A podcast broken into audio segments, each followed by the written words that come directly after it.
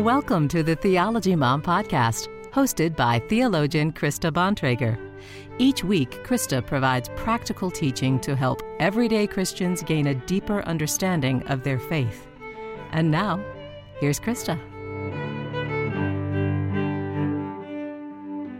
Hello and happy Monday to all of you. Good morning, good afternoon, or good evening, wherever you are watching me. Thank you for joining me for this week's teaching. I am Krista Bontrager. I am a Christian theologian and public apologist. And this is the channel where I offer teaching about the Bible and theological commentary on social issues. 16 days ago, Hamas fighters left Gaza and invaded Israel. They captured and tortured civilians, including the elderly, raping women, and killing babies. Israeli citizens fled to bomb shelters, and the IDF is now engaged in a full war against Hamas. The human tragedy of war is being broadcast on social media, and quite frankly, I'm finding it overwhelming. I'm not sure that we were designed by God to be able to take in or process as many violent images and information as we have to in the social media age. I'm deeply saddened by the tragic loss of innocent lives, both in Israel and in Gaza. The terrorist actions of Hamas and the IDF's response only leaves grieving families behind. Iran backed Hamas is promoting terror and violence, and it is an outrage to our humanity and should be unequivocally condemned. There is a lot of confusing information out there in our own family. I know that my husband, my daughter Emily, and myself have all been struggling to share with each other reliable content. We are trying to persist. There is so much propaganda out there that's designed to evoke strong emotions, to villainize one side or the other. It is honestly difficult for those of us who are regular people to tell who is telling the truth. So I want to encourage you to take time to pray, to reflect, to research before jumping behind the keyboard. I think my hot take, your hot take, is probably not as important or as insightful as we may think, and definitely not as, as important as prayer. And I say this to myself as well. I've been slow to speak about these issues largely because I wanted to give my emotions time to calm down I wanted to research a lot of things, take time to do that, get some biblically informed thoughts together. And quite frankly, I am hesitant to comment on issues that require so much research because they are com- complicated and have a rough history. I do think at this point I can offer a few basic biblical principles to help anchor Christians on a few critical issues as we journey through these choppy waters together. And I will continue to release more content in the coming weeks as I attempt to cover the events happening in the Middle East from a variety of angles. For starters, if you haven't already done so, I want to encourage you to listen to the conversation that Monique and I did a couple of weeks ago with our friend Kevin Briggins. I've mirrored that discussion on my Theology Mom podcast. And we, during that uh, conversation, we did some looking into the history behind the conflict. And personally, I learned a lot and found it quite helpful. You might too. Today, I'm going to be addressing three critical questions that I've seen people asking on social media with regard to the Jews, Judaism, and the state of Israel. I hope I can bring some clarity to the confusion that I'm seeing on these particular biblical issues. Let's get into this. Let me make it very clear at the outset what I am not going to do today. I am not going to attempt to talk about prophecies at the end of Ezekiel and try to tie them into the current news cycle. I don't read the book of Revelation like it's the newspaper. Uh, you can go check out my previous conversations about the end of the world. Maybe if Elaine is still there, she's one of my moderators. She can put a link to part one in the chat for everyone uh, to my teaching series on the end of the world. I also did an entire class on the book of Revelation. But that is not really how I roll. I'm not into reading the book of Revelation like it's the newspaper. What I am going to do is to do my very best, not to say it'll be perfect, but I'm going to do my best as I can as I as I think about things in this moment to share three critical points with you today that I think that Christians should be conversant about and understand. So let's begin with number one. Um, hopefully, my husband has a slide that I prepared earlier. Hopefully, he got that link. So, we're going to begin with number one. All true Christians ought to have a special place in their heart for the Jewish people and pray that their eyes will be opened to Jesus as the Messiah. Now, when I use the phrase Jewish people, it is important to differentiate between Jewish people and individuals from the geopolitical state of Israel as a nation. I'm speaking into this point about people with Jewish heritage, um, Jewish ethnicity, Jewish religion, no matter where they may live. Okay. So, a little background to set some context here that I, I think it will be helpful to understand as we consider this point of why I think Christians should have a heart for Jewish people and how to pray for them. Now, the major storyline of the Bible, of, particularly in the Old Testament, is the story of how God elects and preserves a people, namely the Jews, through which the Messiah would come and be born. Jesus, we would say as Christians, is that Messiah. And Jesus was a Jew. He was born to Jewish parents in Bethlehem. They lived in Nazareth. And in fact, the very first verse of the entire New Testament says this in Matthew chapter 1. It says, this is the book of the genealogy of Jesus Christ. And Christ is a way of talking about the Messiah, Jesus Christ, the son of David, the son of Abraham. Jesus was a Jew. He was not a Catholic. He was not a Baptist. He was not a, a Presbyterian. Jesus was a Jew.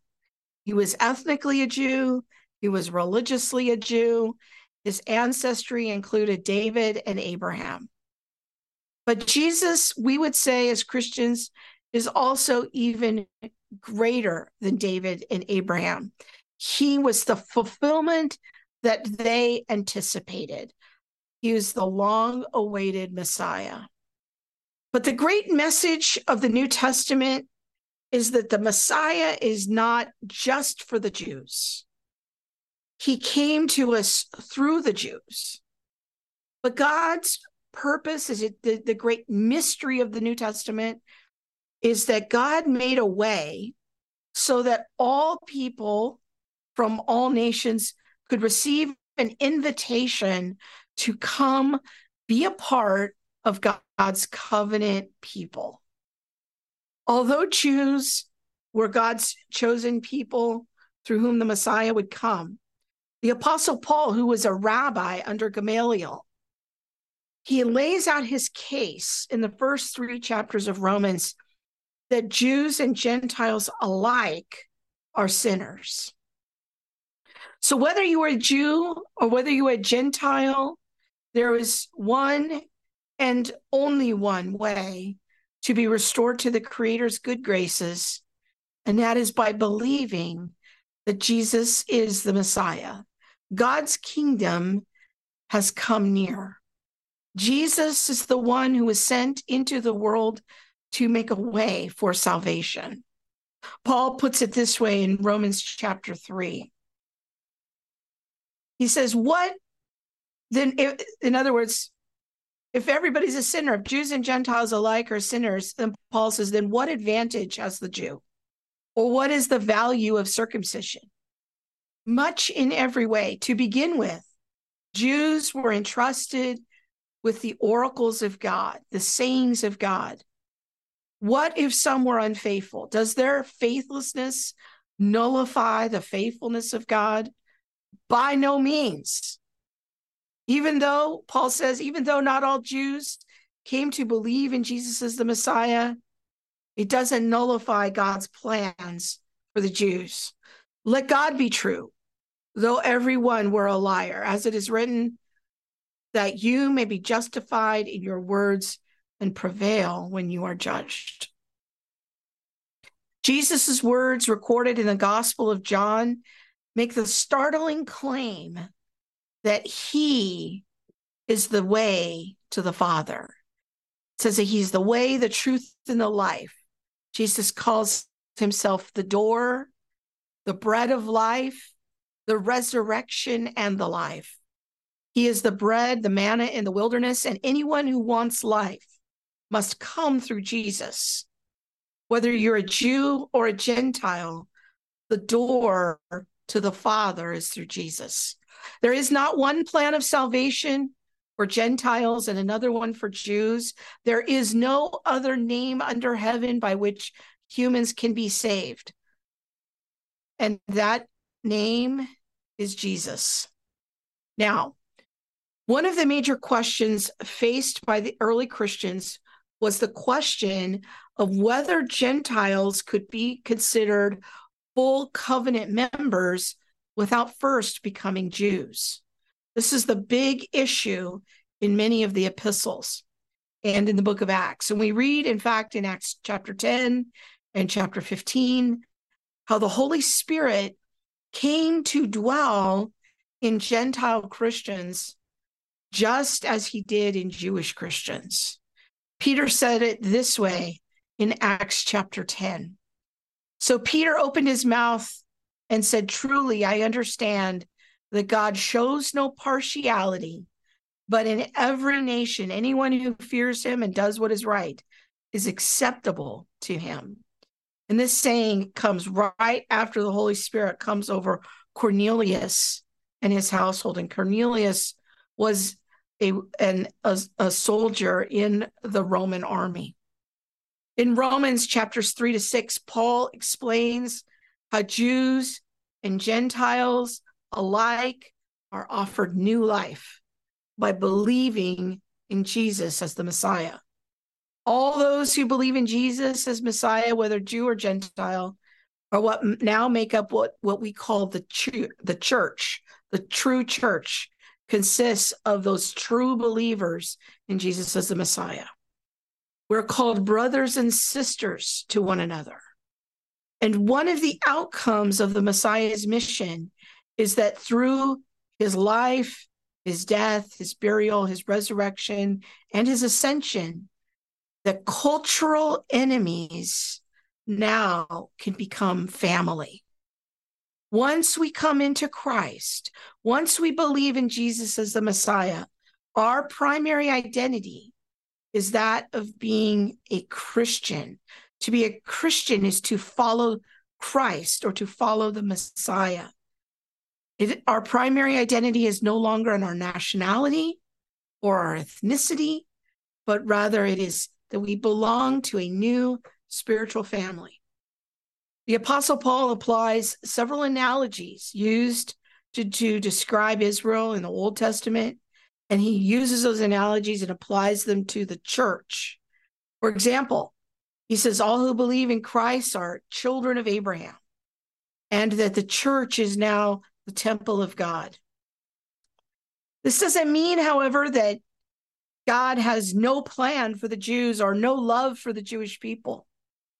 Just as there is one Savior, one gospel, one way to the Father, and that's all through Jesus, we want to remember that that is a plan and, and an invitation that is extended to the Jews too.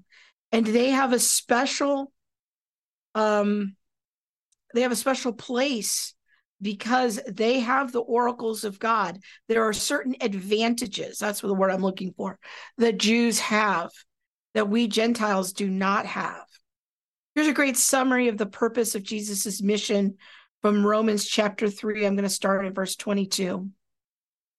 The righteousness of God through faith in Jesus Christ. And I want you to remember that the, the word Christ is in is uh, kind of the Greek way of, of expressing the Messiah. Faith in Jesus the Messiah for all who believe. For there is no distinction, for all have sinned and fall short of the glory of God and are justified by his grace as a gift through the redemption that is in Messiah Jesus, whom God put forward as a propitiation by his blood to be received by faith. This was to show God's righteousness because of his divine forbearance. He had passed over former sins. It was to show his righteousness at this present time that he might be just and the justifier of the one who has faith in Jesus. For all have sinned and fallen short of the glory of God. In the media context, what he's saying there is that all, meaning all Jews and Gentiles, all people, all nations, all ethnicities, and that there is only one way to come into the Father's good graces, to have that covenant relationship restored, and that is through grace as a gift because of the the death, burial, and resurrection of Jesus. Forgiveness is how we have peace with God. In a sense, placing your faith, hope, and confidence in Jesus as the Messiah is just about the most Jewish thing that you can do because Jesus himself was a Jew. This is why the Apostle Paul the one who studied as a rabbi under Gamaliel, preaches the gospel first to the Jews. Whenever he visits a new city in the book of Acts, he goes to the synagogue first. This is why he says in Romans chapter 9 that he would rather be under a curse if it would bring his fellow Jews into a knowledge of Jesus as the Messiah. He says, I am speaking truth in the Messiah. I am not lying. My conscience bears me witness in the Holy Spirit that I have great sorrow and unceasing anguish in my heart. Paul is describing how he feels about his fellow Jews. For I wish that I myself were accursed and cut off from Messiah for the sake of my brothers, my kinsmen according to the flesh, those who share his ethnicity those who share his common common faith and common history and common ancestry. They are Israelites, and to them belong the adoption, the glory, the covenants, the giving of the law, the worship, and the promises. To them belong the patriarchs, and from their race, according to the flesh, is the Messiah, who is God over all, blessed forever. Amen. In spite of the struggle of some Jews to believe in Jesus as the Messiah, Paul persisted in his love for the Jewish people and longed to see their eyes opened to the reality of who Jesus is. Paul loved them and he prayed for them.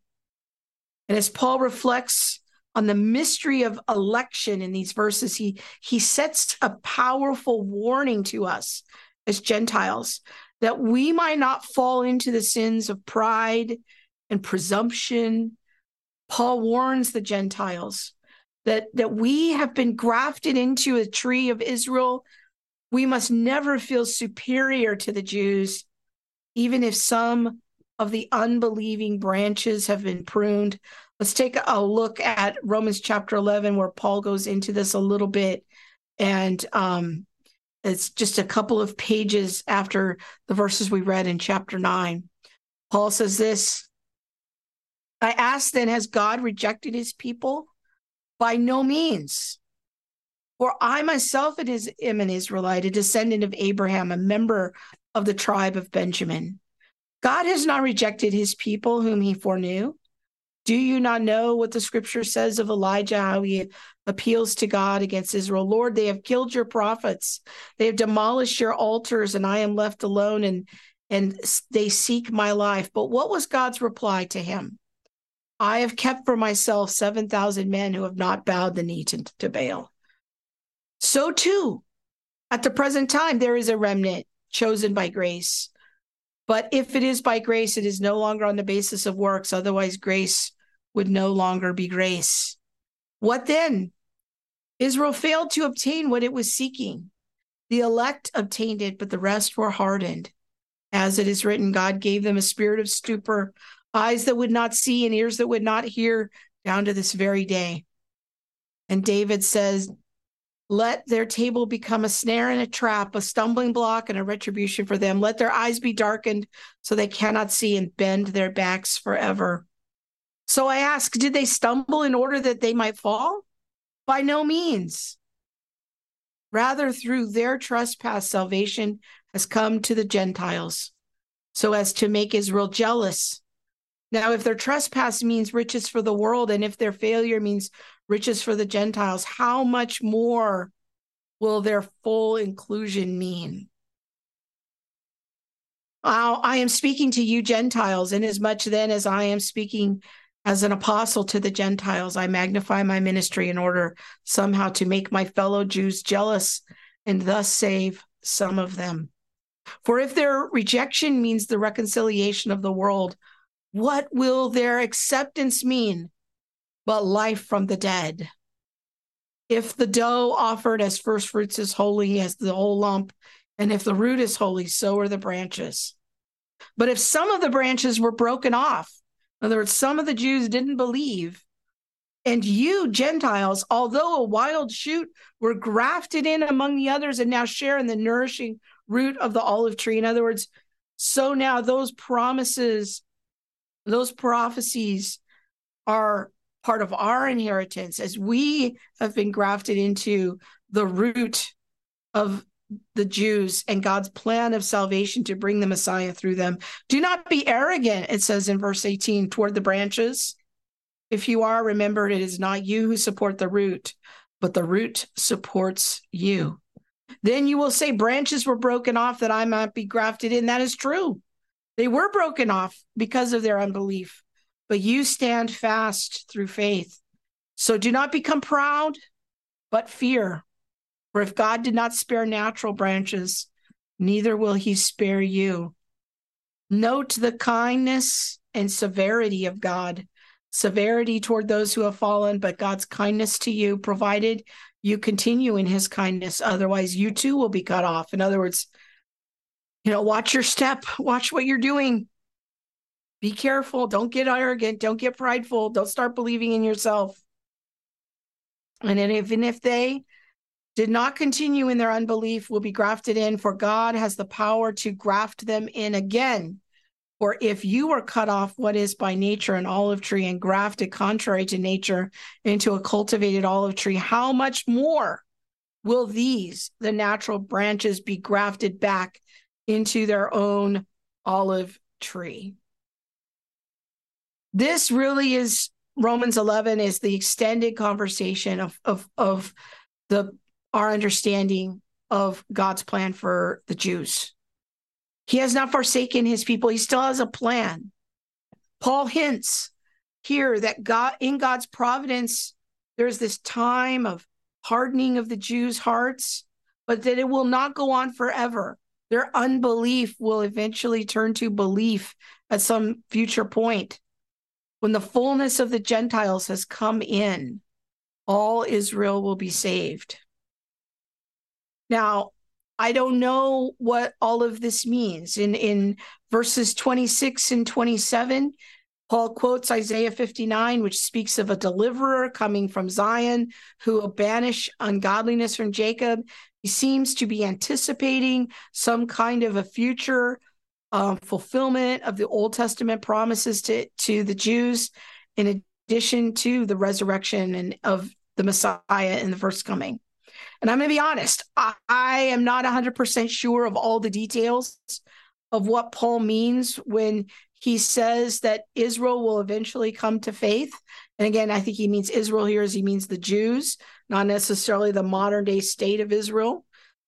At minimum, I think he is meaning out some kind of large scale ingathering of of repentance and and um, renewal, where Jews will have their eyes opened and see Jesus as the Messiah, come into the new covenant before Jesus' second coming. But could it also include more than that? I think it could possibly include the literal earthly reign of Jesus from Jerusalem. I'm open to that. Um, this could be what is hinted at in the thousand year reign in Revelation chapter 20, as well as some of the prophecies of the Old Testament.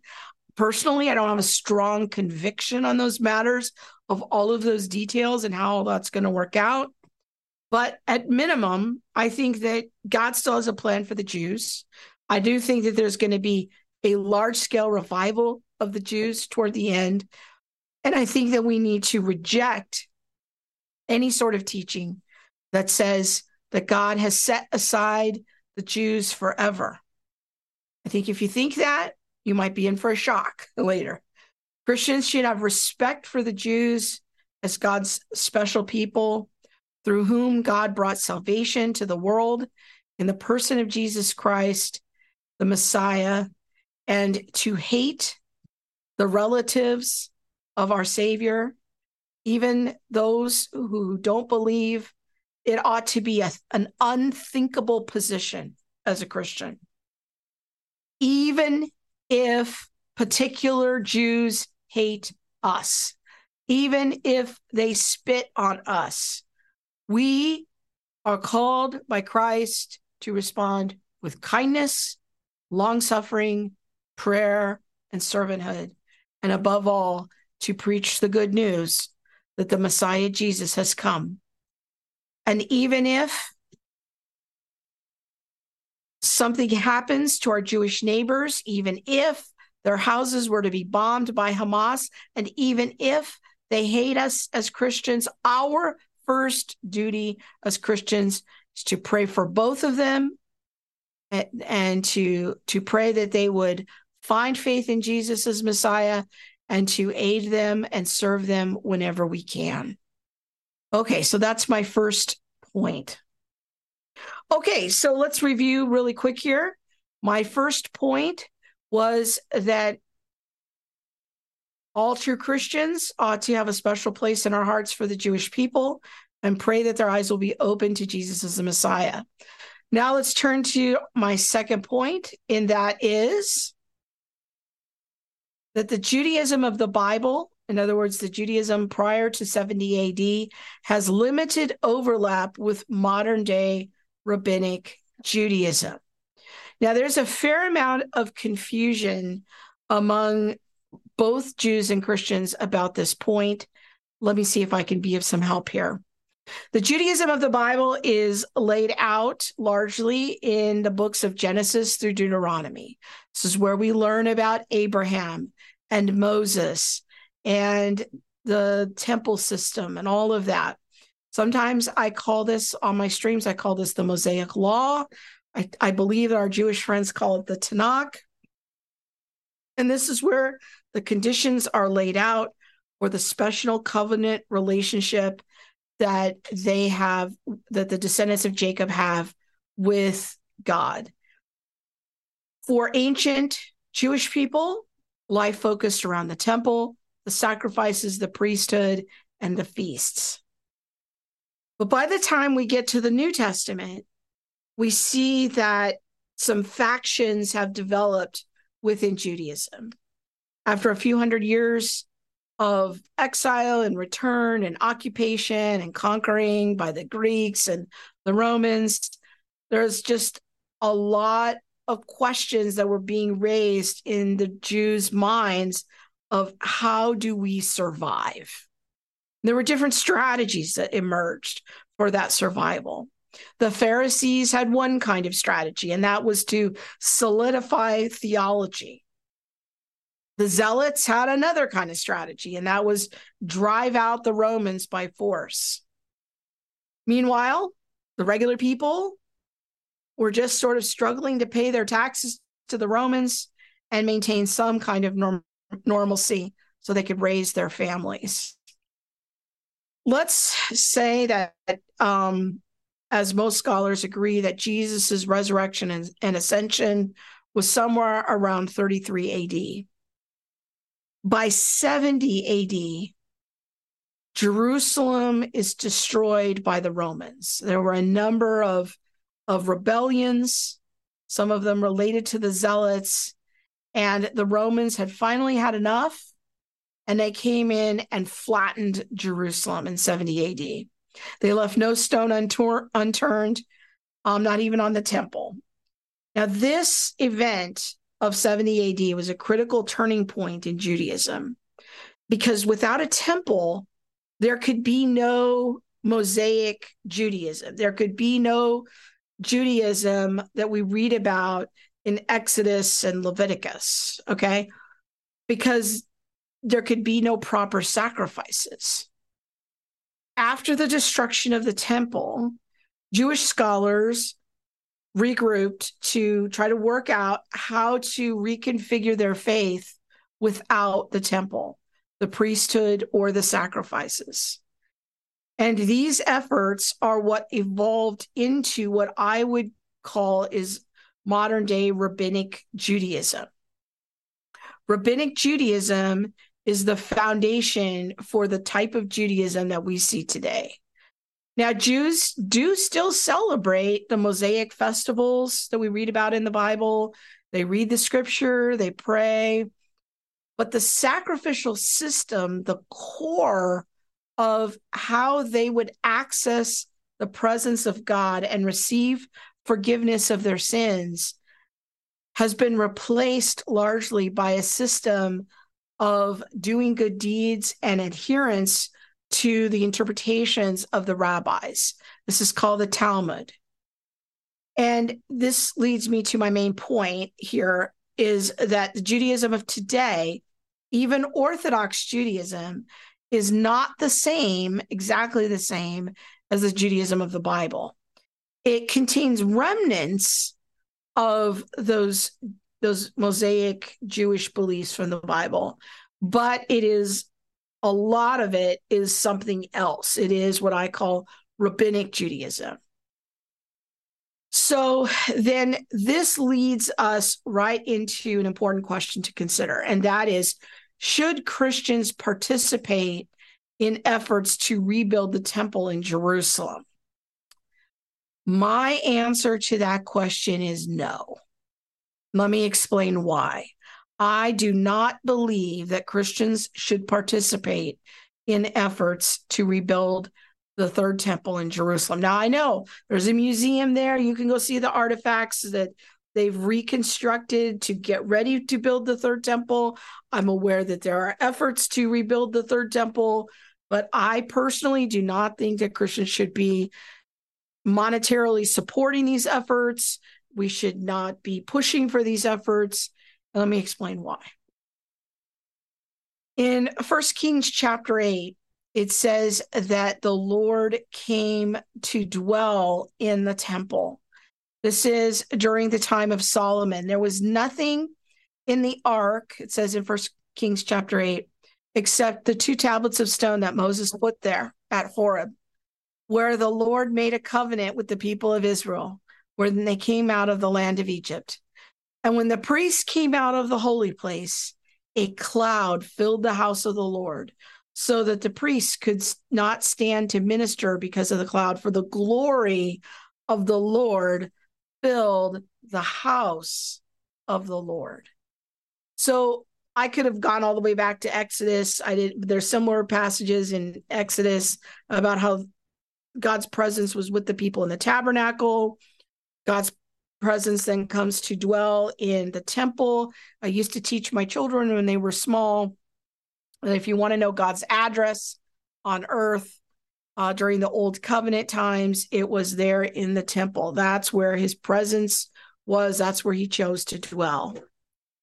Unfortunately, after Solomon, uh, there was a long period of prolonged rebellion, some renewals in the South, some times of revival and repentance.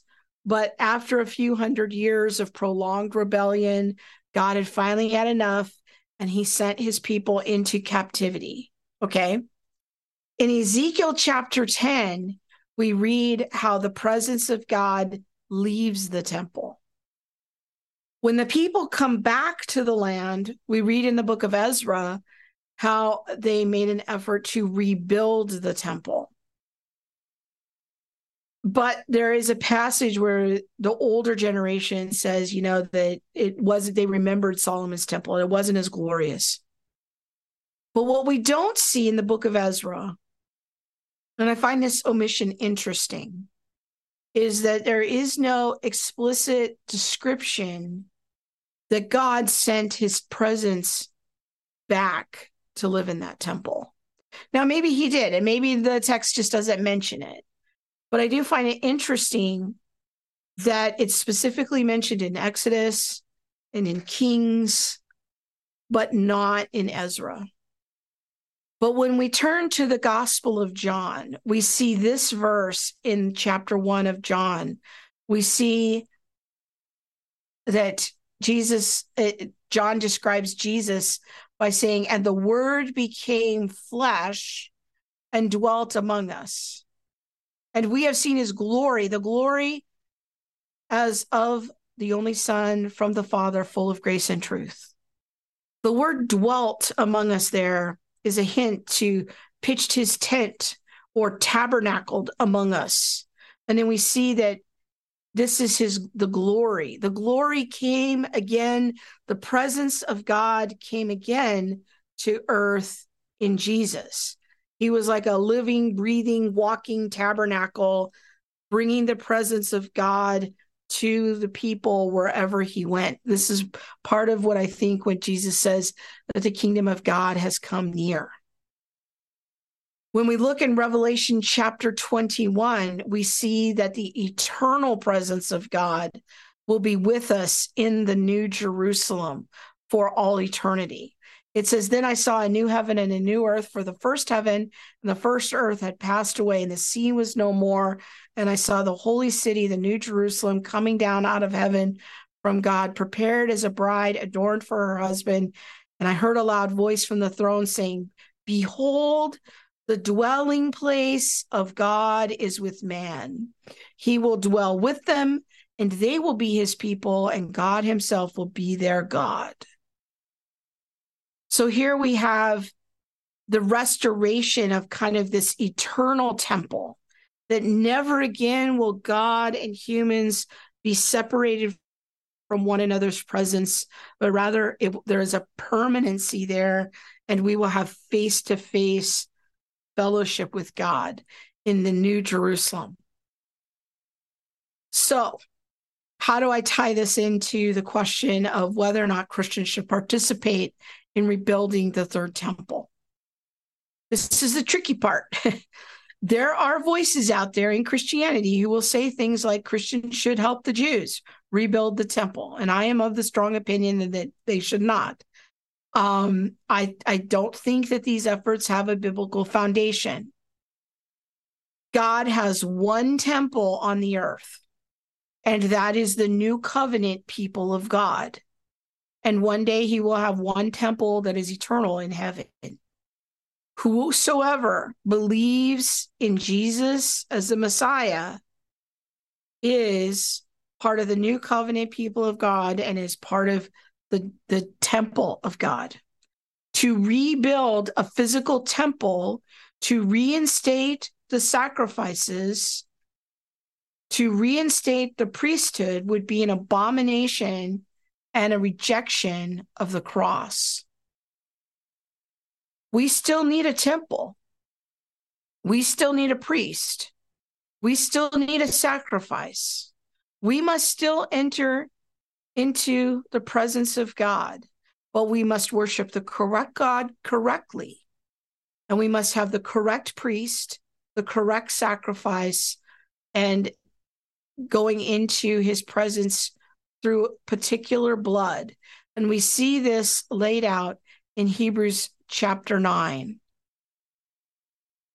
In Hebrews chapter 9, it talks about Jesus being the great high priest and that this the, the physical temple, the curtain was torn in two at the cross of Jesus.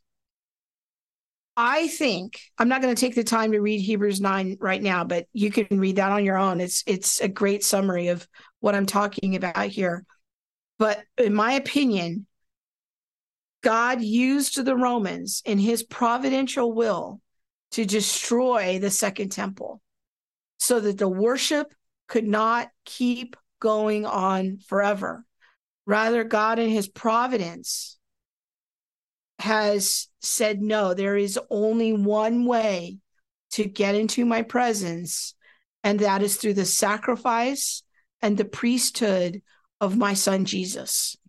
And so the temple was demolished, it was removed, the physical temple. And there is now the temple on earth is you and I, the dwelling place of the Holy Spirit. So, no, I do not believe that Christians should be involved with efforts to rebuild the physical temple. To try to reinstate the sacrificial system, in my opinion, would be an abomination.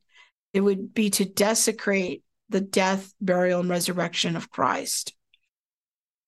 But going back to my big overarching point here is that the Judaism of the Bible has limited overlap with modern day rabbinic Judaism. I know that there are many efforts in rabbinic Judaism to restore the temple and restore the sacrifices, but I think that all of that has everything that, that the Mosaic law pointed to has been fulfilled in Jesus.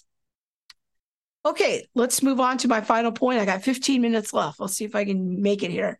So, my final point, my third and final point is this Real Christians should have nothing to do with hating Jewish people or hating Palestinians or hating any other ethnic group. Now, I'm going to be very direct here. I haven't been direct already. I'm going to be really direct now. German Nazism was a neo pagan demonic cult that tried to pass itself off as what I call a funhouse demonic mirror version of our faith. I know that Hitler tried to say he's a Christian, he was not. And every Jewish person who has thought that Hitler was a Christian, I just want you to know today that real Christians want you to know that that is a demonic funhouse mirror version of our faith. Hitler tried to hijack our faith and fly under the banner of that with Jewish hate, and we have nothing to do with that. Hitler's irrational and demonically fueled hatred of Jew- Jewish people wasn't the first, and it won't be the last. We could see it all the way back in the book of Esther. We can see it all the way back in the book of Exodus with Pharaoh killing the Jewish boys. We can see it with Haman trying to wipe out the Jews. We can see it with Herod trying to wipe out the Jewish baby boys. And if Christians were to take a hard and sober minded look even at our own history, we would see many incidents of hatred toward the Jewish people. My concern is that I am seeing an increasing and alarming amount of posts as people are being emboldened, citing passages and again trying to hijack our faith by saying it is okay for Christians to hate Jewish people, to pronounce curses over Jewish people. Here are the passages you might see on social media trying to give biblical warrant for Jew hatred. The first one, hopefully, Bob's got it here, is in John chapter 8. Jesus says, You are of your father, the devil, and your will is to do your father's desires. He was a murderer from the beginning and does not stand in the truth because there is no truth in him. When he lies, he speaks out of his own character, for he's a liar and father of lies. Bob, if you can scroll down, I'm going to read a couple other passages. This is from Matthew 27, right before Jesus goes to the cross. So when Pilate saw that he was gaining nothing, but rather than a riot was beginning, he took water and washed his hands before the crowd, saying, I am innocent of this man's blood. See to it yourselves. And the people answered, His blood be on us and our children. And they released, and he released for them Barabbas, and having scourged Jesus, delivered him to be crucified. One more verse. This is from Acts chapter 2, from Peter's sermon on Pentecost. Men of Israel, hear these words Jesus of Nazareth, a man attested to you by God with mighty works and wonders and signs that God did through him in your midst, as you yourselves know. This Jesus, delivered up according to the definite plan and foreknowledge of God, you crucified and killed by the hands of lawless men. These passages I see on social media being used over and over again as being a biblical warrant for hating Jews.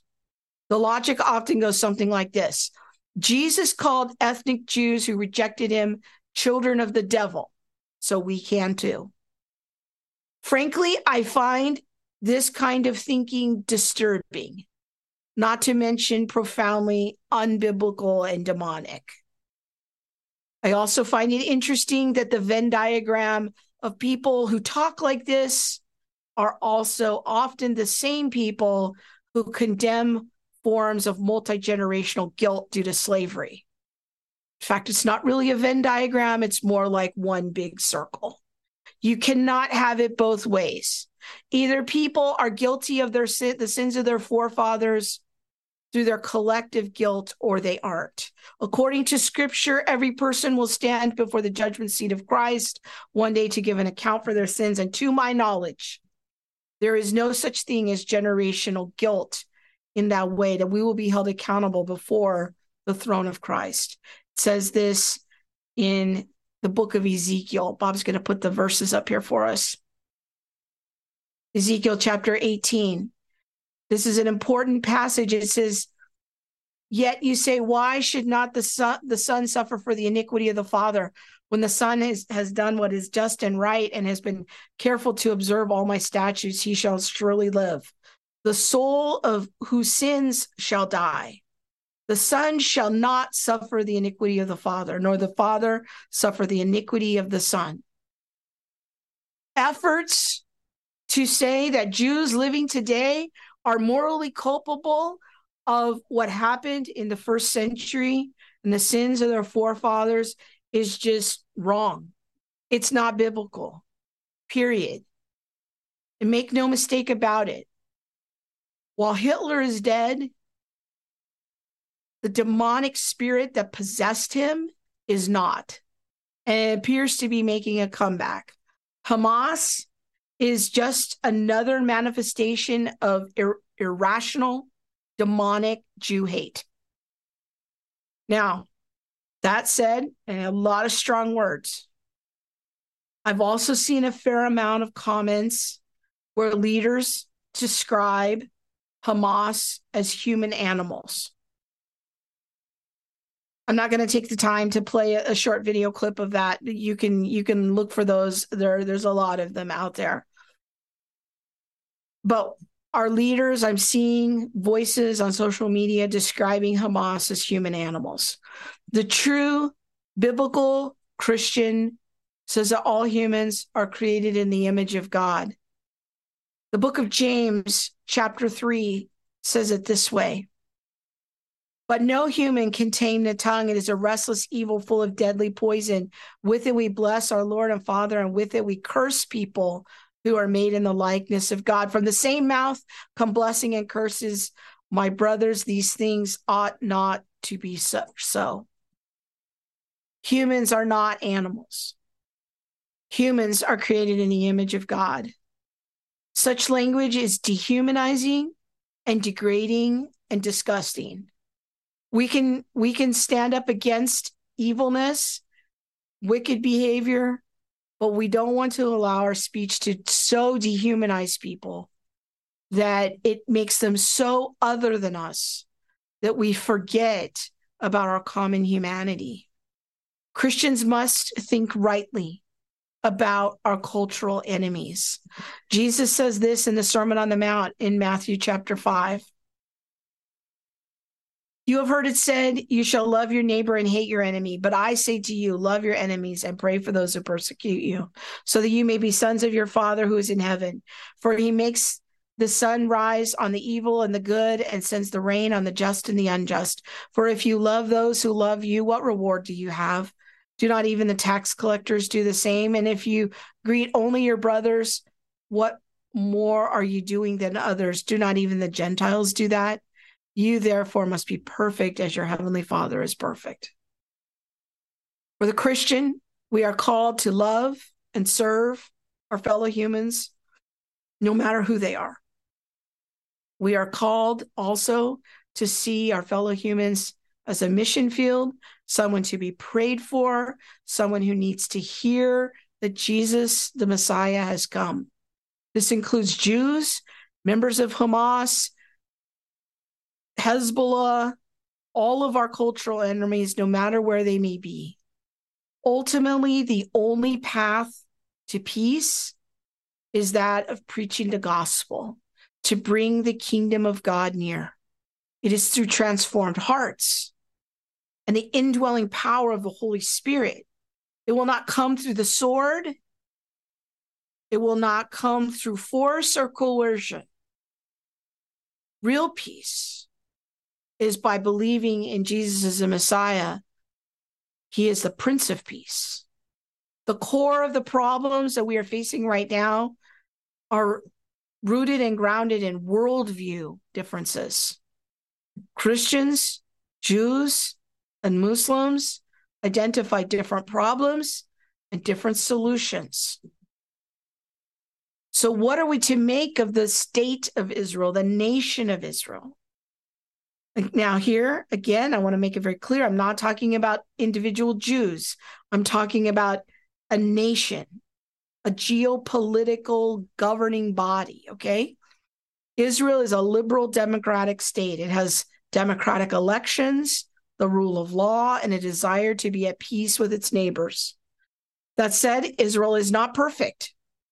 It has pride parades and abortions, just like we have in our country.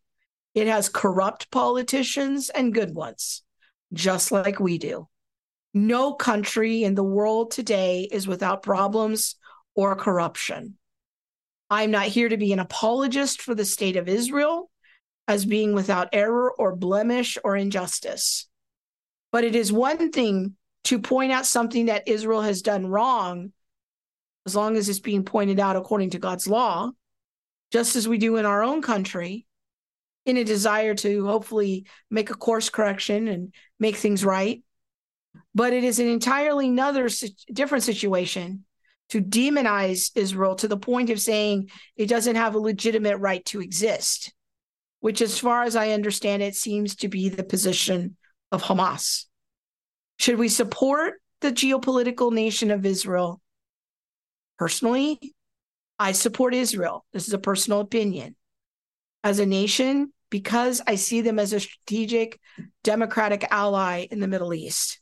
Again, that's not to say that they are perfect or without injustices. But saying that I support Israel as a geopolitical state or an entity is not the same thing as saying I support the actions of all Jews as political allies or that I support every decision that the government of Israel makes. Now, we can have a healthy debate about how involved the U.S. should be in what's happening in Israel. We can respectfully disagree with each other about what's happening in the war without engaging in Jewish hate or co- even completely villainizing the Palestinians. Two things can be true at the same time. We can believe that the Palestinian people may have some legitimate, non trivial grievances against the state of Israel while also affirming that the attack uh, of Hamas on October the 7th was a disgusting terrorist assault on civilians that deserves condemnation. Personally, I find the history and politics of Israel complicated. There is no strictly good guys, bad guys here. And as far as I can see it, I'm still researching these issues. I'm trying desperately to differentiate between propaganda and reality. And I encourage you to do the same. But even if you favor one side of the conversation, applauding the deliberate murder of civilians should not be part of what we do as Christians. Rather, our primary call is to pray and to love and serve our enemies, whoever they are. And just as we don't want to conflate Jewish people with the nation of Israel, we also don't want to conflate Palestinians with Islam. To be Palestinian is an ethnicity. There are Palestinian Jews, Palestinian Christians, and Palestinian Muslims. Our brothers and sisters in Christ are located all over the Middle East. They need our prayers and possibly our physical support as well. The church in Iran is the fastest growing church in the world. Don't confuse the government in Iran that is backing Hamas as being an excuse to neglect our prayers for the gospel to continue to move forward, even during times of war and distress, and our biblical obligation to try to help our brothers and sisters where we can, and to try to help ease the suffering that so many people in the Middle East are going through right now. All right, we're at the end of the hour. So, one final thought I want to leave you with. If you are hearing that the events in Israel mean that Jesus is coming very soon, like next week, very, very soon, I want to encourage you to be a hopeful skeptic. If you hear radio preachers telling you that they know how the events of today fit into the final chapters of Ezekiel or the book of Revelation, something along those lines, be a hopeful skeptic. The informed Christian with a robust Christian worldview knows that we ought to live expectantly each and every day that Jesus will come back. But we should never presume that we know how the events are unfolding and everything that they mean. Exercise due caution with these kinds of predictions. I'm a skeptic that that's really how all of this works. Again, feel free to take my class on the book of Revelation for more information about these issues. Uh, you can see my teachings on YouTube about the end of the world that I did last year. I think it was a three or four part series. That might be of some help to you. But I want to encourage you if you're feeling a lot of anxiety, just know that we as a world have been through many hard things before. I don't know how hard it's going to get. But what we do know is that our faith is an anchor and that you can hold fast to Jesus. He will help to guide you. He will help to minister to your broken heart. My heart is heavy too. I'm struggling too. But turn your anxiety over to Him. Give Him gratitude for your blessings and ask Him for grace to deal with the things that are difficult. I hope you found this teaching helpful and may God have mercy on us all. God bless. Thanks for joining us. Make sure to subscribe to the Theology Mom podcast and add your review. You can also follow Krista at Theology Mom on Facebook and YouTube. Join Krista for more theology adventures on the All the Things show, co hosted with Monique Duson. Thanks for listening.